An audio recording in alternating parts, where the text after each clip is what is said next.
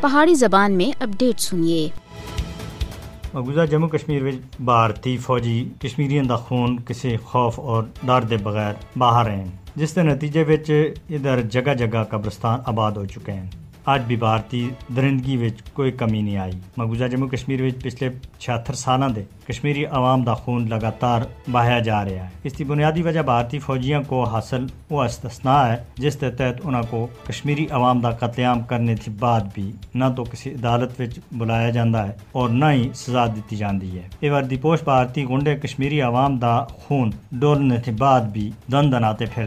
پھر دیں حال ہی ضلع پونچھ دے سندرا سورن کوٹ علاقے وچ ایک پرتشد فوجی آپریشن وچ اور چار کشمیری نوجوانوں کو شہید کر کے دا ہے جبکہ کرشنا گھاٹی پونچھ وچ بھی دو نوجوانوں کو شہید کیتا گیا ہے جس کے بعد مقبوضہ جموں کشمیر وچ جنوری انیس سو نواسی دے کہن کے تری جون دو ہزار تری تک چھیانوے ہزار دو سو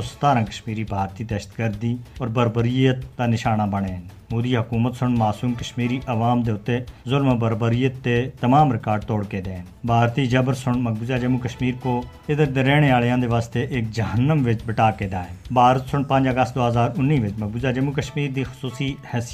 ختم اور کشمیری عوام دے ہوتے فوجی معاشرہ مسلط کرنے تھی علاوہ اظہار آزادی رائے دا بھی گال کوٹ کے دا ہے۔ بھارت کو یاد رکھنا چاہیے کہ اس دی بربریت کشمیریاں دے عزم اور حوصلہ کو کسی بھی صورت وچ کمزور نہیں کر سکتی عالمی برادری کشمیری عوام دے قتل عام کو روکنے دے واسطے فوری اقدامات کرے مقبوضہ جموں کشمیر وچ سنگین صورتحال دنیا دی فوری مداخلت کی متقاضی ہے۔ اس سے پہنا کہ بہت زیادہ چیر ہو جلا ہے انسانی حقوق دی عالمی تنظیمہ اور نسل کشی دے متعلق تنظیم جینو سائٹ واچ پہلا ہی مقبوضہ جموں کشمیر وچ بھارتی فوج دے ہاتھوں نسل کشی دے بارے وچ خبردار کر چکی ہے۔ اور اگر ہون بھی عالمی برادری مقبوضہ جموں کشمیر دی سخت صورتحال دے ہوتے چپ تماشائی بنی رہی تو ایک بڑا انسانی عالمیہ پیدا ہو سکتا ہے، جس دی تلافی ممکن نہ ہو سی۔